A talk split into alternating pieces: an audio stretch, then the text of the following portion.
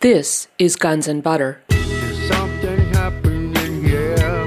Yeah, yeah. What it is ain't exactly clear.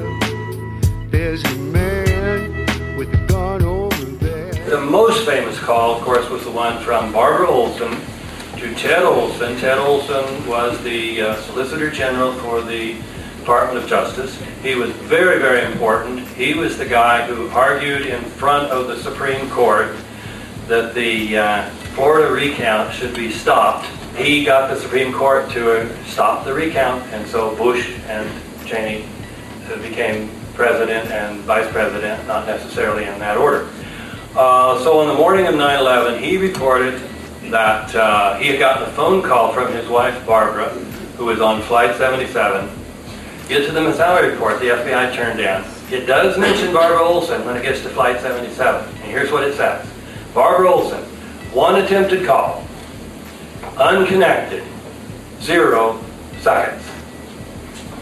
Now, Ted had said she called twice, they talked for about a minute each time. Should this have not have been a screaming headline in all of our newspapers? FBI says story told by former Department of Justice Solicitor General. See, the FBI is part of the Department of Justice. His story, it's not true. It didn't happen. I'm Bonnie Faulkner. Today on Guns and Butter, Dr. David Ray Griffin with an introduction by Michel Chossudovsky. Today's show Did Muslims attack the United States of America on 9 11? 21 reasons why the official story is false. Today's program is part one. David Ray Griffin is an author, theologian, and lecturer. For the past several years, he has committed himself to exposing the fraud of the official story of the attacks of September 11, 2001. Dr. Griffin provides multiple evidence to demonstrate that the official explanation is not credible. Today's program is a lecture delivered in Montreal, Quebec, Canada on June 21, 2008, chaired by Canadian economist and director of the Centre for Research on Globalization, Michel Chossudovsky, and hosted by Montreal 9 11 Truth. We begin with an introduction by Michel Chossudovsky. great pleasure in introducing our speaker tonight, um, David Ray Griffin, who, with uh, tremendous modesty, a sense of justice and ethics, and a commitment to the truth, combined with painstaking research into all the various innuendos of this tragic event of 9-11 has, has now come up with a fourth book which uh, uh, is addressed to the members of the US Congress and, and the media. Um, I think what is disturbing in uh, our understanding of 9-11 is the extent to which both at the official level namely politicians, governments, but, but also non governmental organizations, as well as civil society organizations, anti war movement, that one denies uh, certain occurrences, one affirms certain occurrences, when uh, in fact all the evidence points to the contrary. And uh, the 9 11 narrative, as uh, contained in the, the 9 11 Commission report, is a fabrication. It's a fabrication. There may be certain elements of truth in there, but when you look at the whole document and when you look at the media interpretations and you start to investigate, and then you start looking at Building 7, which is reported by the BBC and CNN 20 minutes before it actually occurs, and you see the you see the reporter in front of the building saying, well, which, in, which implies that there was foreknowledge of that event. Then when you start to confront the issue of, of the narrative regarding what happened on the planes with uh, the, the cell phone conversations for 31,000 feet when everybody knows that you can't make a call above 8,000 feet. At least we've tried when we're in, on the aircrafts and so on and so forth.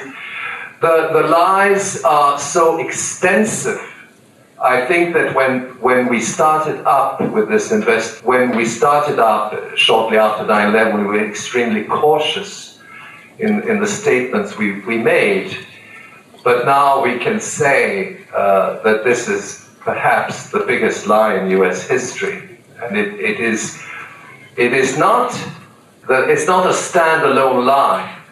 It's a lie which is the pillar of the national security doctrine it's the pillar of the military agenda in the, in the Middle East. Uh, because every single um, action, political action, whether it's in, in strategic, military, foreign policy, domestic policy, national security, emergency procedures always rests on the notion that we have to defend against this elusive outside enemy, Osama bin Laden, who in any event is a creation of the CIA, known and documented, okay? And known and documented by Senate reports and by, uh, by FBI reports and so on and so forth. So that the debunking of the lie is, is, is now something much more straightforward to what it was in the early, let's say, in, let's say late September of 2001. But I, I like to recall briefly uh, what happened on that day. Um, and David, David Ray Griffin will, will elaborate on, on the whole process. But if you recall, uh, already at 11 o'clock in the morning, they had virtually, they said, well, absolutely certain bin Laden is behind it, Al Qaeda, blah, blah, blah. Okay? The investigation hadn't even been conducted by the FBI, and the FBI to this date denies that, in fact, Osama had anything to do with it. Um, the war cabinet met in the afternoon, and in the evening, uh, the war the war on Afghanistan had been declared on the basis of retribution against those sponsors of the 9 11 attacks. And within a 24 hour period, NATO, uh, invoking Article 5 of its constitution, um, which stipulates that an attack on one of its members is an attack on all of its members, then also declared war on Afghanistan. Now, in, in Canada, we've totally forgotten the, the rationale for Canadian involvement in Afghanistan. Okay, we, we, we discuss peacekeeping and rebuilding and so on, but ultimately it's Article 5 of the NATO Constitution, which says, you know, we have to stand by the United States.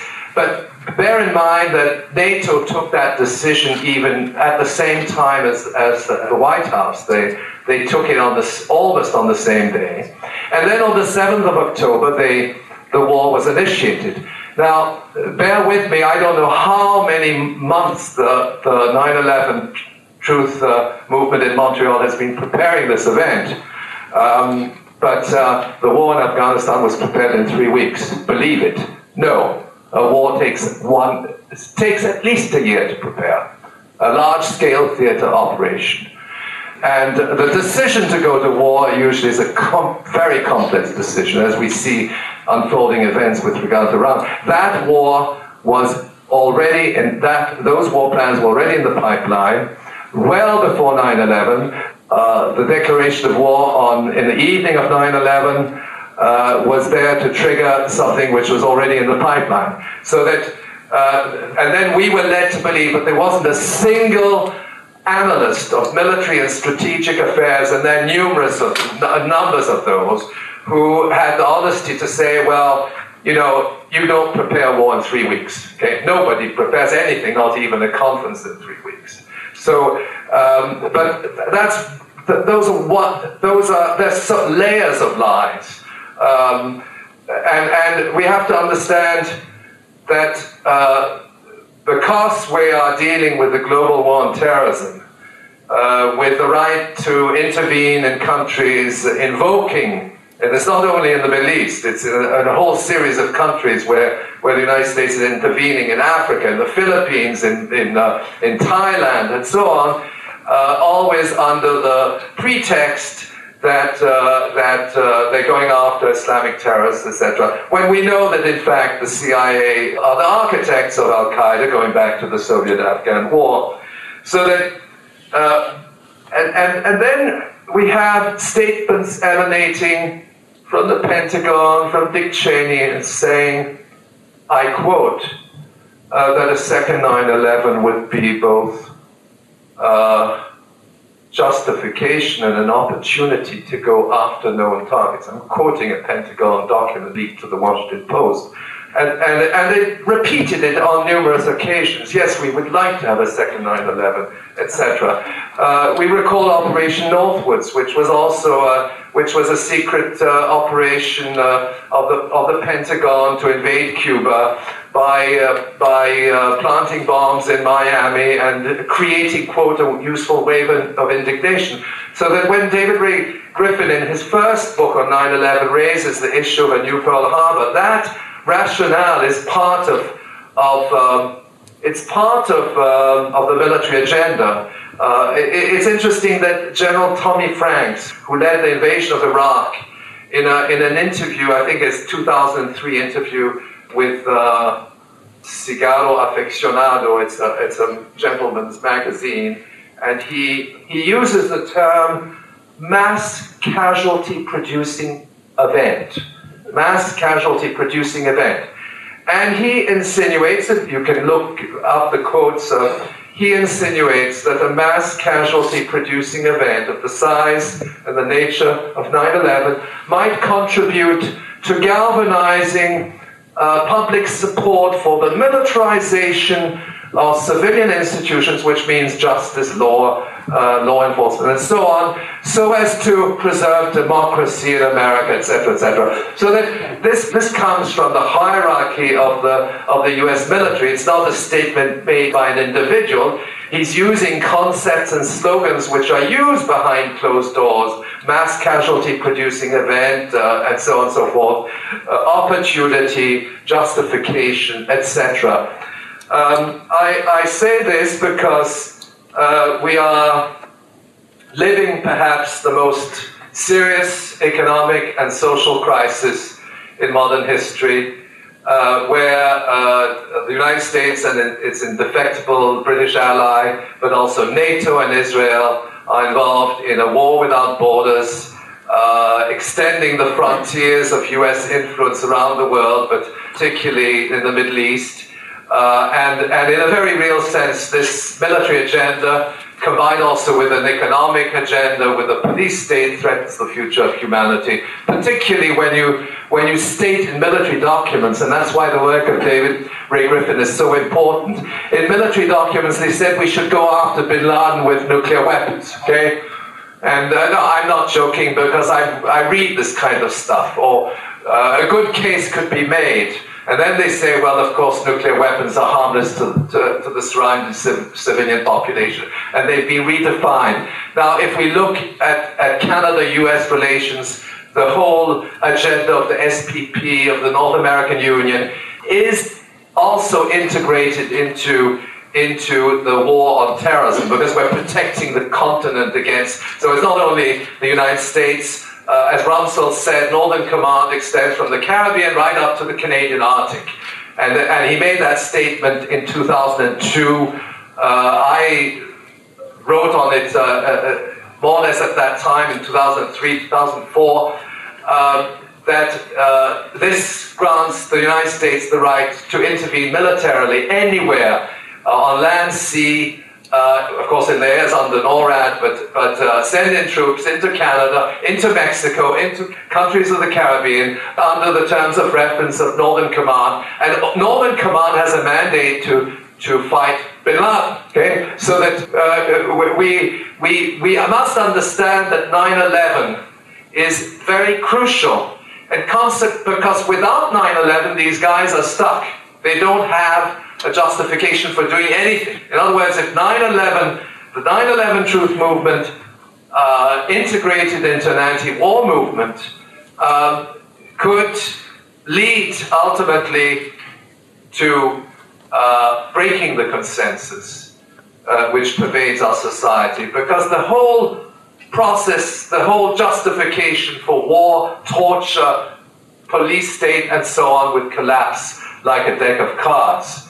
And, and uh, the criminals in high office uh, would be revealed for what they are.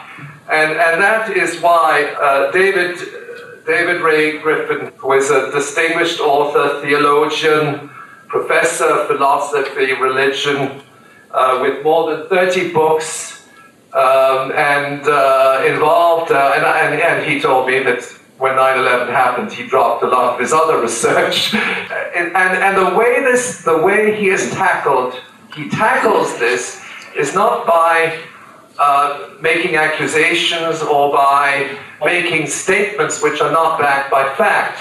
It is by confronting the officials' explanations, which are both presented uh, by, the, by the US administration and the commission and so on, and the media, and in an utterly uh, factual uh, and investigative mode, he manages to refute uh, much of uh, official explanations that, that are presented to us on a day to day basis and which serve to justify far reaching decisions like going to war and killing people and torturing people.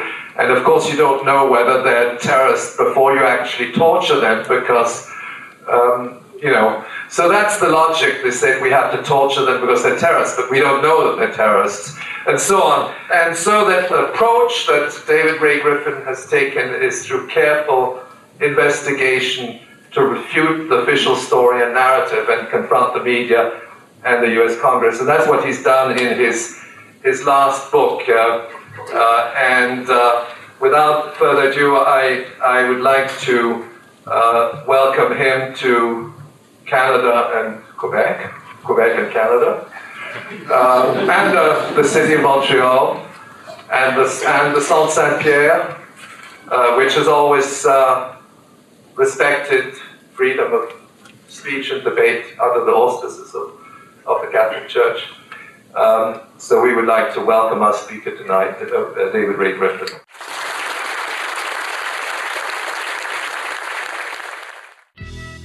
You've just heard Canadian economist and director of the Center for Research on Globalization, Michel Chossudovsky. Up next, Dr. David Ray Griffin. Today's program Did Muslims attack the United States of America on 9 11? 21 Reasons Why the Official Story is False. This is part one. I'm Bonnie Faulkner. This is Guns and Butter. Well, thank you very much, uh, Michel. And uh, thank you all for coming out. As uh, he just pointed out, the effects of 9 11, that is, the effects of the belief in the official theory of 9 11, have been far reaching. Um, one of the many effects, beyond uh, the six or seven that he mentioned, is that we have, or at least had this tradition that you are innocent until proven guilty. But now Muslims around the world feel that they are guilty until proven innocent. The topic I'm going to address tonight is did Muslims attack the United States of America on 9/11? Because that is the that is the basis for most of these things, and certainly the war in Afghanistan, the war in Iraq, and the war that we probably would have had in Iran already if the one in Iraq had gone a little better from the administration's point of view. Uh, most of what I will talk about tonight will be from my latest book, which is called 9-11 Contradictions, an open letter to Congress and the press. Uh, a few of the items will be from the previous book, which is called uh, Debunking 9-11 Debunking, an answer to popular mechanics and other defenders of the official conspiracy theory. Uh, so between those two, uh, uh, from those two come the, the material for tonight uh, but I've organized it in a, in a different way here. And I will try to go quite quickly. I have uh, another title for this would be 21 reasons why the official story is false. So I'm going to go through these pretty quickly just to give you an idea of what these reasons are, leading you to, uh, if you want to, read the books to get more detail. First of all, Osama bin Laden, uh, do we have any evidence that he was really responsible for 9-11? Of course, the whole story is based on that assumption. But um, shortly after 9-11, Colin Powell, then the Secretary of State, uh, promised to work up a paper in which he would give this proof. The very next day, in the Rose Garden, meeting with President Bush, he had to withdraw that pledge and uh, say, well, we do have all this evidence, but it's all classified, so I can't tell you now. I hope I can tell you in the future. Uh, Tony Blair thought that wasn't good enough, so he volunteered to write this document, and he did. And it had all this proof, except that on the very first page it says, this does not purport to provide evidence that would stand up in a court of law. So it was good enough to go to war, but not good enough to go to court. And all they needed was good enough to go to war. Um, a couple years ago, a man named Ed Haas, who has a website called the Muckraker Report, learned that if you go on the FBI website and look under Osama bin Laden, spell it with a U, Usama, you find that he's listed for several terrorist attacks, but not for 9-11. Very puzzled, he called up uh, Rex Tomb, the head of investigative publicity for the FBI, and said, why? And Tomb said, because the FBI has no hard evidence that bin Laden was responsible for 9-11. Uh, Claire Brown of uh, INN heard that, was intrigued, called up Tomb and said, did you really say that? And uh, Tomb said, that's exactly what I told Mr. Haas. Point number one. Number two, the whole story of these hijackers was, of course, they were devout Muslims, and so it was no problem for them to lose their lives on 9-11 because they were anxious to go to heaven. And uh, we even have this document, uh, purportedly written by Muhammad Atta, said he was very anxious to, to go to heaven, to be a martyr and go to heaven. Um, what were these guys like in their daily lives? Did they spend a lot of time on the on the prayer uh, rug and so on? No, they spent their time drinking, taking cocaine, going to strip clubs, and they seemed particularly fond of uh, lap dancers. Muhammad Atta lived for a couple months early in 2001 uh, with a stripper in uh, Venice, Florida, where he was um, taking uh, flight lessons. And uh, this was well known, certainly by the people right next door who ran the apartment complex and rented the room to them. And it was in the local press. And yet, if you read the FBI report about Muhammad Atta, you'll find that uh, he left Venice, and if you know Florida, that's on the, the uh, western side of Florida, and uh, went over to Miami on the eastern side, and uh, never came back to the west at the end of 2000. And yet, everybody in Venice knows that Muhammad Atta was living with Amanda Keller uh, February to, uh, to April.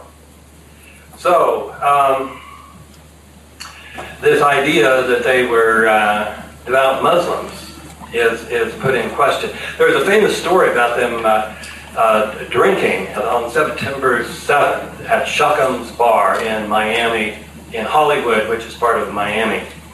And uh, this story went around the world. If you look back at your newspapers, you'll see the stories about them uh, drinking. Muhammad Atta uh, drinking uh, orange juice and vodka, and uh, his, his buddy drinking uh, rum and coke.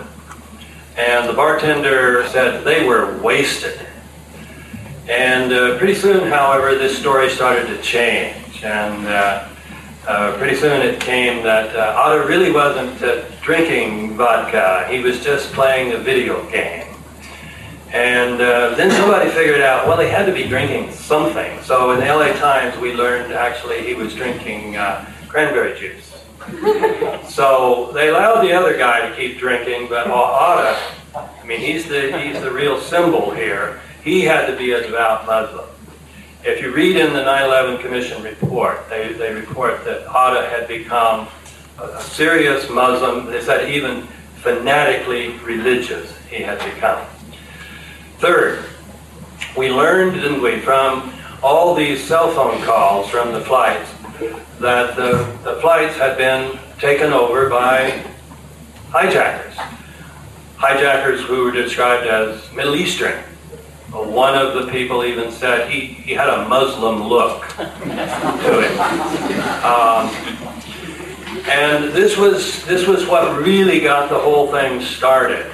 I mean, otherwise, how would have you known there were hijackers on the plane unless people from the plane had called and said, these, these guys are taking over the plane, they've got knives, and Bart Olson said they had uh, box cutters, and uh, they had red bandanas. Um, somebody didn't know it was only Shiites who wear the red bandanas, and Al Qaeda, of course, is Sunni.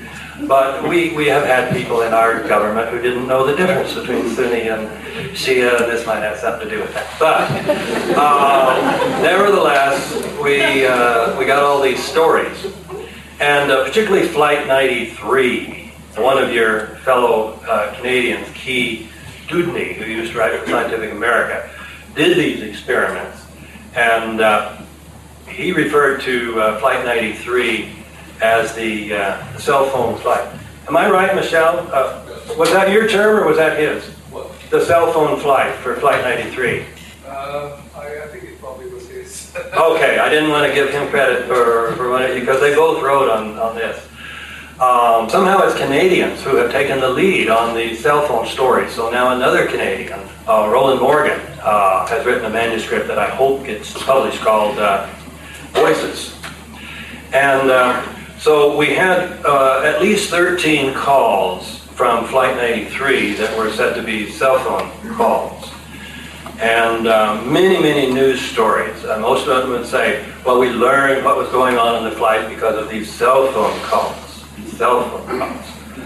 And uh, they, they came from all four flights. You had passengers making cell phone calls from uh, uh, second, third, and fourth flights, so 175, 77, and 93. And then uh, uh, a flight attendant making a cell phone call from flight uh, 11. And, and this was in many ways the most important. This was Amy Sweeney. And she told uh, about the hijackers uh, killing people and, uh, and all of this. And so that was uh, the first word about this that we had. Um, now, there was this little problem that Michel mentioned, which is that uh, cell phones don't work very well in high altitudes. He learned that uh, if you went up in a single engine plane and got much over 6,000 feet, uh, it's very unlikely. You might get it up to 8,000 feet, maybe 10, but nothing. And then it's a double engine plane, you've got a little more insulation, um, about 2,000 feet lower. Uh, with an airliner with all that insulation, um, most people report they go off at about thousand feet, and certainly wouldn't get much uh, over 5,000, 6,000. Absolutely, as Michel said, not over 10,000 feet. And yet these calls from Flight 93 were made when the plane was at uh, 31,000 or even uh, over 40,000 feet. So there was a lot of skepticism in the 9/11 Truth community about this and saying, "Hey, this, these calls could not have happened." So when the FBI put out its uh, report, uh, you know about the Moussaoui trial in 2006. Uh, Zacarias Moussaoui was called the 20th hijacker. And so uh, he was the one guy they could convict for uh, at least planning to participate in uh, the 9/11 attacks. And uh, you know the fact that he was uh, schizophrenic uh, didn't didn't hinder the the process. I mean that's the guy that you would have uh, hired to uh, participate in such a project, right? Um, so at this trial, it's very interesting. You can go on the government website and uh, read these reports that they, the FBI turned in. This is when they had to present something in a court of law where it tends to be frowned upon to uh, tell lies. You can get sent to prison for quite a long time for lying in a court of law. And so what the FBI reports say? Flight 93, there were 37 phone calls, 35 from onboard phones, two from cell phones. And those two were made at 9.58, they said, when the plane was down to 5,000 feet. That's still a little high, but at least arguable. So they just backed off all of those famous phone calls that had been reported hundreds of times as cell phone calls. The FBI, no, they weren't. They were, they were. So how do you explain that? Well, some of the people why did they, you know, why, who, who said they were cell phone calls? Well, the FBI interviewed people. And uh, they said, we, we were called on a cell phone. How do you know it was cell phone? Well, they told us. Uh, my, you know, my daughter my wife said, I borrowed my cell phone from, I borrowed cell phone from my neighbor, and I'm calling you on the cell phone. So some of them were told. Well, you could think memory is a funny thing, or maybe they misunderstood, or like that. But what about Deena Burnett, who said she received four phone calls from her husband, Tom Burnett? And she knew they were from Tom because she looked on her caller ID and there's Tom's cell phone number. So this couldn't be a mistake. It'd be very hard to misremember this. The FBI came that very day, interviewed her, and that's what she told the FBI. It's in the report. You can read the report. So how do you explain that Deena Burnett believes she got three or four, there was a little confusion on the number, but three or four cell phone calls. Um, and the FBI now says she didn't. So let's assume she really didn't. Why did she say? What would be the motive for saying? She went on national TV. This was a very well-known story in the United States. I don't know how well known it's up here, but uh, this on you know CBS morning show, all this. She even wrote a book uh, in 2006 and, and said these words. I, I know it was Tom because I saw his caller, his, his cell phone number on my caller ID. Well, some of us have a theory that uh, there is this technology now. So cell phone technology couldn't have done this, but there is a technology known as voice morphing, which has been around uh, since uh, this new form of it since at least 1999. And also, there are devices now, you can order them on the internet, where you can, it says, you can not only fake the voice, and it's so good you can fake your lover, uh, or and you can fake the, the phone number. Uh, one of them is called a phone faker. And uh, so I think that's what happened. These people were called, they really believed. I have no reason to think Deena Burnett was either confused or lying. She was duped. And uh, if one person was duped, are you going to believe the rest of the story? This is one of those cases where you only need one absolutely clear cut case. You're listening to author and theologian Dr. David Ray Griffin. Today's program Did Muslims Attack the United States of America on 9 11? 21 Reasons Why the Official Story is False. This is Part 1. I'm Bonnie Faulkner. This is Guns and Butter. I mentioned Amy Sweeney. Um, her story was written up. There was an FBI affidavit. The guy went and interviewed uh, Michael Woodward at the American uh, desk, and uh, the story was that Amy had called him on her cell phone. And that's what Michael Woodward told the FBI, so the FBI, Jim Lechner, wrote it up. Now, in 2004, when they uh, reported to the public, they had found a tape somehow in the Dallas American office. They didn't realize they had. And uh, on there it says that uh, she called on an, an airphone. And how did they get a tape? Because Michael Woodward didn't take the call. So the new story was that he was receiving this call from, from Amy.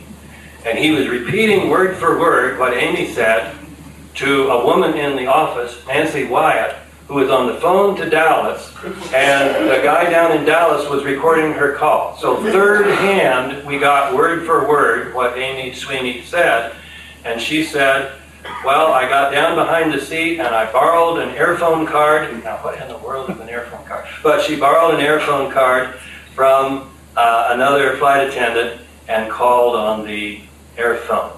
So it was back at, uh, this was a new revelation to me. So it was back in 2004.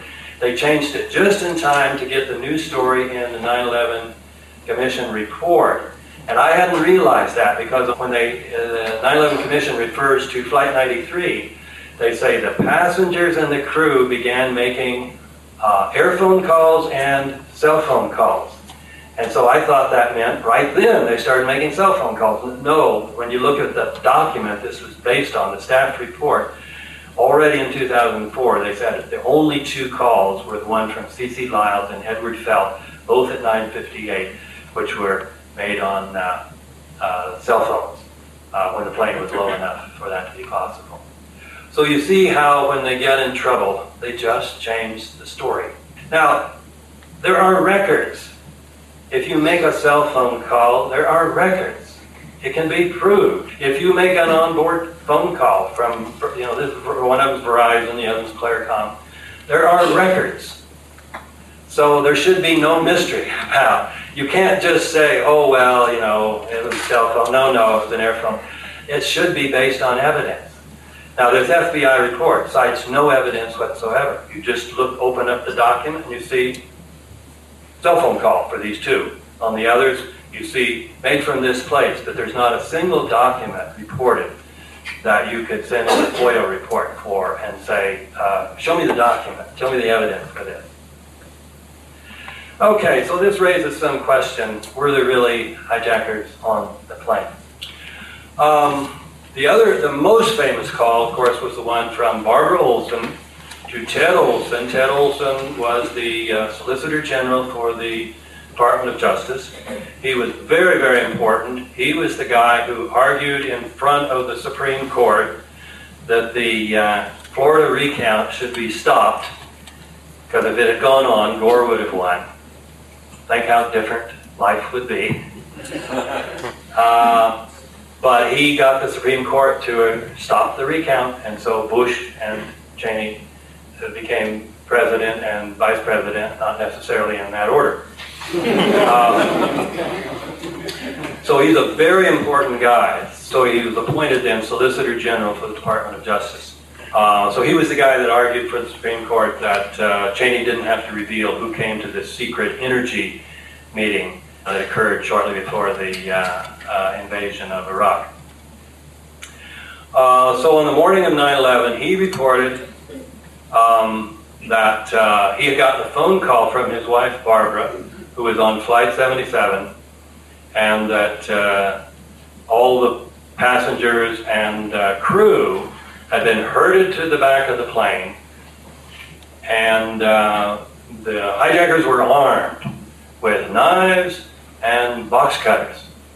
Now, to show you how important this flight is, you've all heard they had box cutters, right? That was the only call that reported box cutters. None of the other calls mentioned box cutters. It was only so. This was the most important of all the calls uh, for establishing uh, what was going on there. Now, it was a pretty strange story. Here you had about um, almost 70 people on the plane, counting the crew. Uh, captain and co-captain also, she specifically said, were back there. Um, the captain uh, was a champion boxer. And uh, there were some other pretty good sized people on there.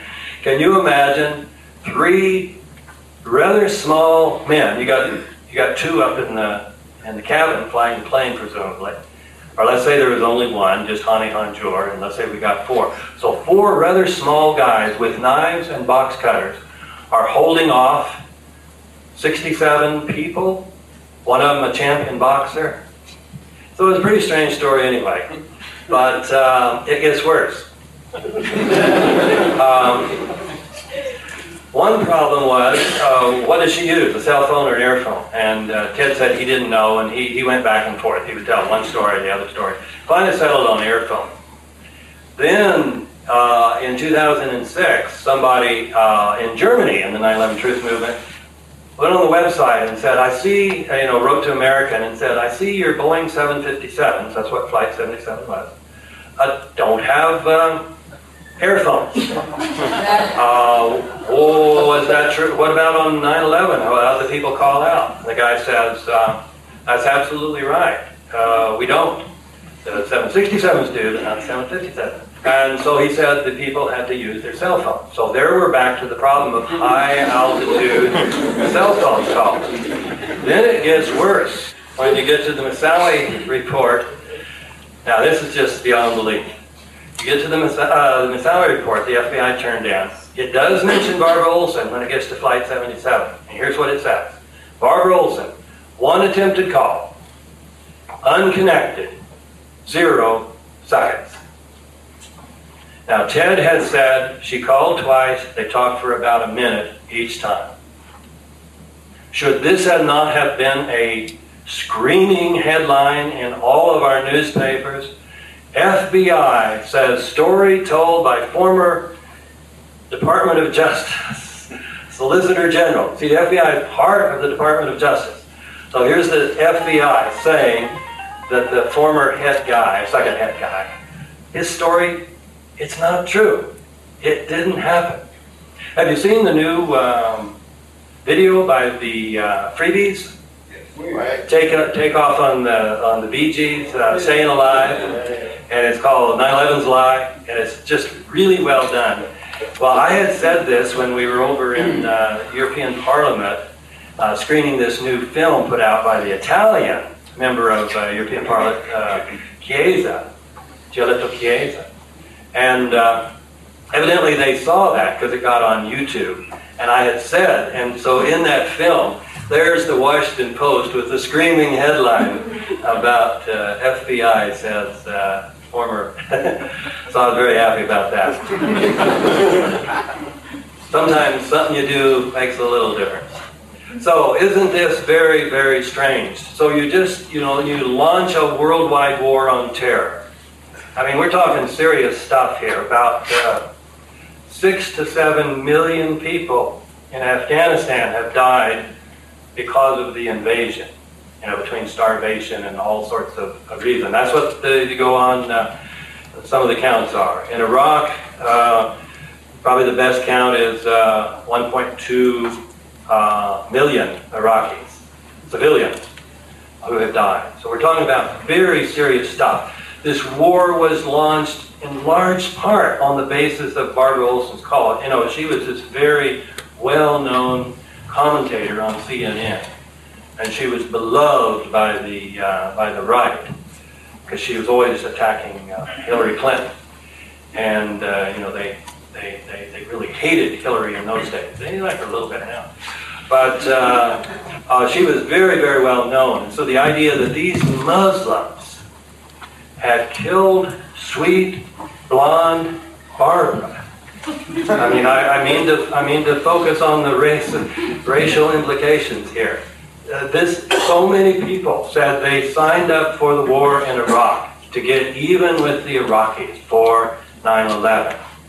Now, you know, they've admitted now no evidence whatsoever that Saddam was involved, but they sold that with innuendo and sometimes coming right out saying it that Saddam was involved. It was a ludicrous idea that he would be involved with Osama bin Laden, but they sold it. And now, after all of that, they just turn around and say, that didn't really happen. And we're just supposed to not say a word. And thus far, our mainstream media has not said a word. That was 2006. This was published. You're listening to author and theologian Dr. David Ray Griffin. Today's program Did Muslims Attack the United States of America on 9 11? 21 Reasons Why the Official Story is False. This is Part 1. I'm Bonnie Faulkner. This is Guns and Butter. Okay. All the other evidence was fabricated too. You know, all the photographs of them in airports there was uh, uh, there were passports that were found at the crash sites. Now, again, if it weren't so tragic, it would be hilarious. Uh, World Trade Center. So the idea was they, they told us this passport of uh, who was on uh, flight 11, the one that hit the North Tower. So they found it the next day, under, you know, ground zero. So imagine this: you got your passport in your pocket. You fly into a, a building. There's this huge fireball. And then the building, an hour or hour and a half, about the night, 101 minutes later, collapses and everything is pulverized. The computers, the desks, everything except the steel is pulverized into dust. But Suqami's passport is back. now, the press did say something here. One British paper said, you know, even the most fervent believer in the war on terror would have to question the feasibility of this. And uh, so they changed the story and they said, uh, actually, they found it before the North Tower collapsed. So really, all it had to do was somehow pop out of the airplane and survive the fire and float down to the ground. Flight 93. Um, you know, there, there were, everybody gets to the, the, the crash site and says, "Where's the plane?" There's no plane. Uh, the official story was that. Uh, the hijackers, when the heroic passengers tried to take over the flight, turned the plane down so they were going down at 45 degrees at 580 miles an hour. And they hit that soft Pennsylvania soil. And the plane went clear into the ground so that not even the tail was showing. I'm not making this up. Somebody's making it up, but it's not me. Um, Except they found the pilot's passport. and they found one of these red bandanas, absolutely clean, on the ground. You know, when people talk about don't believe loony conspiracy theories about 9 11, the most decisive evidence was Atta's luggage. You know the story. It's on the first page of, uh, some of you know the story, it's on the first page of the 9 11 Commission report. Talk about Atta and uh, a guy named Al Omari. Now, this is very strange because Atta never went anywhere without Marwan al Shehi, who was probably his bodyguard. But somehow on this trip, he went with a different guy. And so that's suspicious in and of itself. But anyway, that was the story that Atta was already in Boston, and you know Atta is the uh, purported pilot of Flight 11, so it's pretty important that he be there on the morning of September 11th to get on Flight 11. And he was already in Boston on the 10th. Nevertheless, he rented a car, a blue, um, a blue Nissan, and uh, and he and Al Omari drove up to Portland, Maine, stayed overnight, Comfort Inn, and then got up very early the next morning to catch the commuter flight that left at 6 o'clock back down to Boston. Now, what if that commuter flight had been 45 minutes late? Atta was not only the pilot he of Flight 11, he was the ringleader of the whole operation. So they probably would have had to call off the whole operation that they had been planning allegedly for two years um, just because they needed to go to Portland for something, or you know maybe one last fling uh, there was an extra good lap dancer up in Portland. I don't know, but uh, uh, that's what they did. Um, and, you, and you read that all in so. But uh, the 9/11 Commission admits we couldn't find any reason why they did this. The FBI admits we can't find any reason why they did this. But it turned out to be a good thing they did do it because um, after the tower was hit, somebody looks over there and says, "Hey, Look at that luggage. That's got Muhammad Atta's name on it. Let's open it up and see what's in there. so they look it up and they find that will I mentioned before. They find uh, flight instructions for flying, you know, 757s and 767s. They find uh, uh, you know, uh, Quran and uh, words of encouragement to the other hijackers and, and, so on. Now, this was kind of strange story too. Um, if you're going to fly your plane See, the idea was that Atta's luggage didn't make the flight, and that's why they found it there because he took that commuter flight and somehow luggage didn't make it. Um, if you were going to fly a plane into a building, would you take your will with you? Probably not. But that was the idea that, that he did. And, uh, and, and this became the decisive evidence because they were already suspecting. You know, George Tenet is clairvoyant. And uh, as soon as this happened, he said, Boy, that just sounds like Al Qaeda. This got Al Qaeda's fingerprints all over it. But you know, that was just male intuition, and you know how trustworthy that is. Uh, and so they needed proof. Well, the luggage was the proof, so that was when they knew it was Al Qaeda, because uh, there was a confession. And uh, it's interesting, however, if you go back to September 12th and read the newspapers, here's the story you will read. Um, Muhammad Atta luggage was found in a white Mitsubishi in Logan parking lot in Boston. Two guys named uh, Bukhari, they assumed they were brothers, had rented a blue Nissan and driven up to Portland, stayed overnight in the Comfort Inn, and then took the 6 o'clock commuter flight back down in time to uh, catch the flight. It wasn't until September 14th, 15th, well, September 14th, they started changing the story because they found a little problem. The Bukharis hadn't died on 9 11. One was still alive, and the other one had died a year before. so somebody at the FBI had flunked basic research. Uh, uh, so they just changed the story. And so the Bukharis just dropped away, the white Mitsubishi just dropped away after going all around the world. I mean, these were stories in Australia, in England, in, in, in Sweden, everywhere. Talked about the white Mitsubishi, where Atta's treasure trove of information is found. Then it just disappears. And now everybody knows Atta went to Portland. But uh, Atta didn't actually go to Portland until September I think 16th or 17th was when the story, the final version of the story, finally got uh, printed by the very trustworthy Washington Post. So uh, here again, you see, they're just they they make it not only make it up if it doesn't work out, they just make up a, a new story. Um, now you might say, and this is always quoted, absence of evidence is not evidence of absence. So even though there's no evidence that there were any hijackers on the plane, that doesn't prove they weren't there. You can't prove they weren't on there. Well, actually, we do have uh, evidence of absence. Pilots on these airplanes, most airplanes, certainly these, have a little box for squawking what they call a hijack code.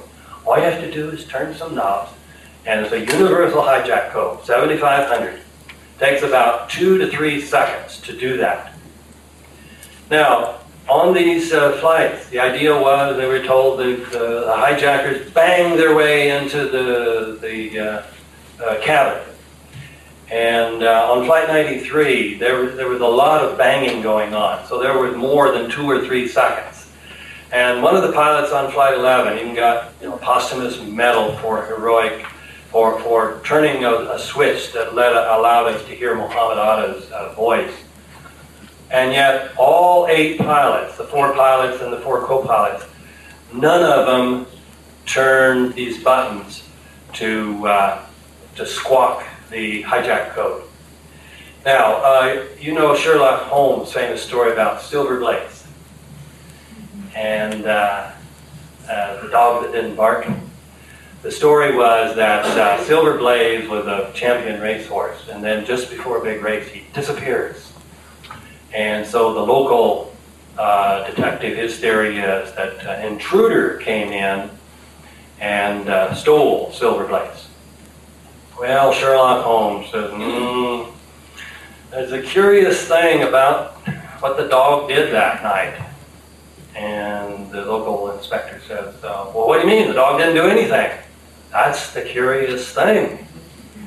If an intruder had come in, the dog would have barked. And that's how he solved the mystery. There was no intruder. In the planes, the pilots that didn't squawk proved that there were no intruders into the cabins. So we do have evidence of absence. Um, that, by the way, is not in any of these books. That'll be in a future book. but it's such a good story, I wanted to throw it in.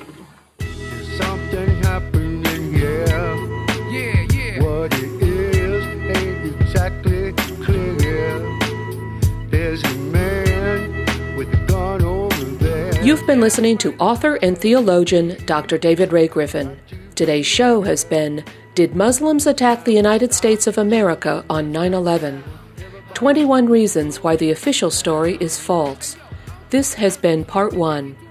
Dr. Griffin's most recent books are Debunking 9 11 Debunking, an answer to popular mechanics and other defenders of the official conspiracy theory, and 9 11 Contradictions, an open letter to Congress and the press. Dr. Griffin's books are available at Amazon.com. Visit Michel Chossudovsky's website at www.globalresearch.ca. Audio for today's program was provided by Lyn Gerry, producer of Unwelcome Guests, and by Montreal 911 Truth. Guns and Butter is produced and edited by Bonnie Faulkner and Yarrow Mahko. Our engineer is Bonnie Bone. To leave comments or order copies of the show, call 510 848 6767 extension 628. Email us at blfaulkner at yahoo.com. That's B L F A U L K N E R at yahoo.com. Our website, www.gunsandbutter.net, is under reconstruction.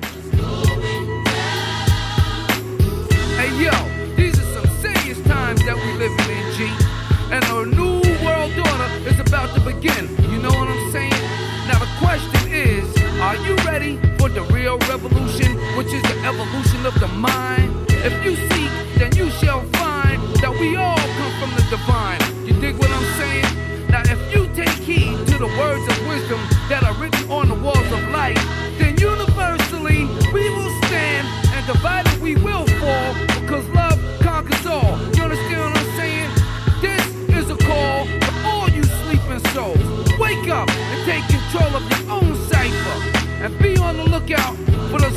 sniper, trying to steal your life.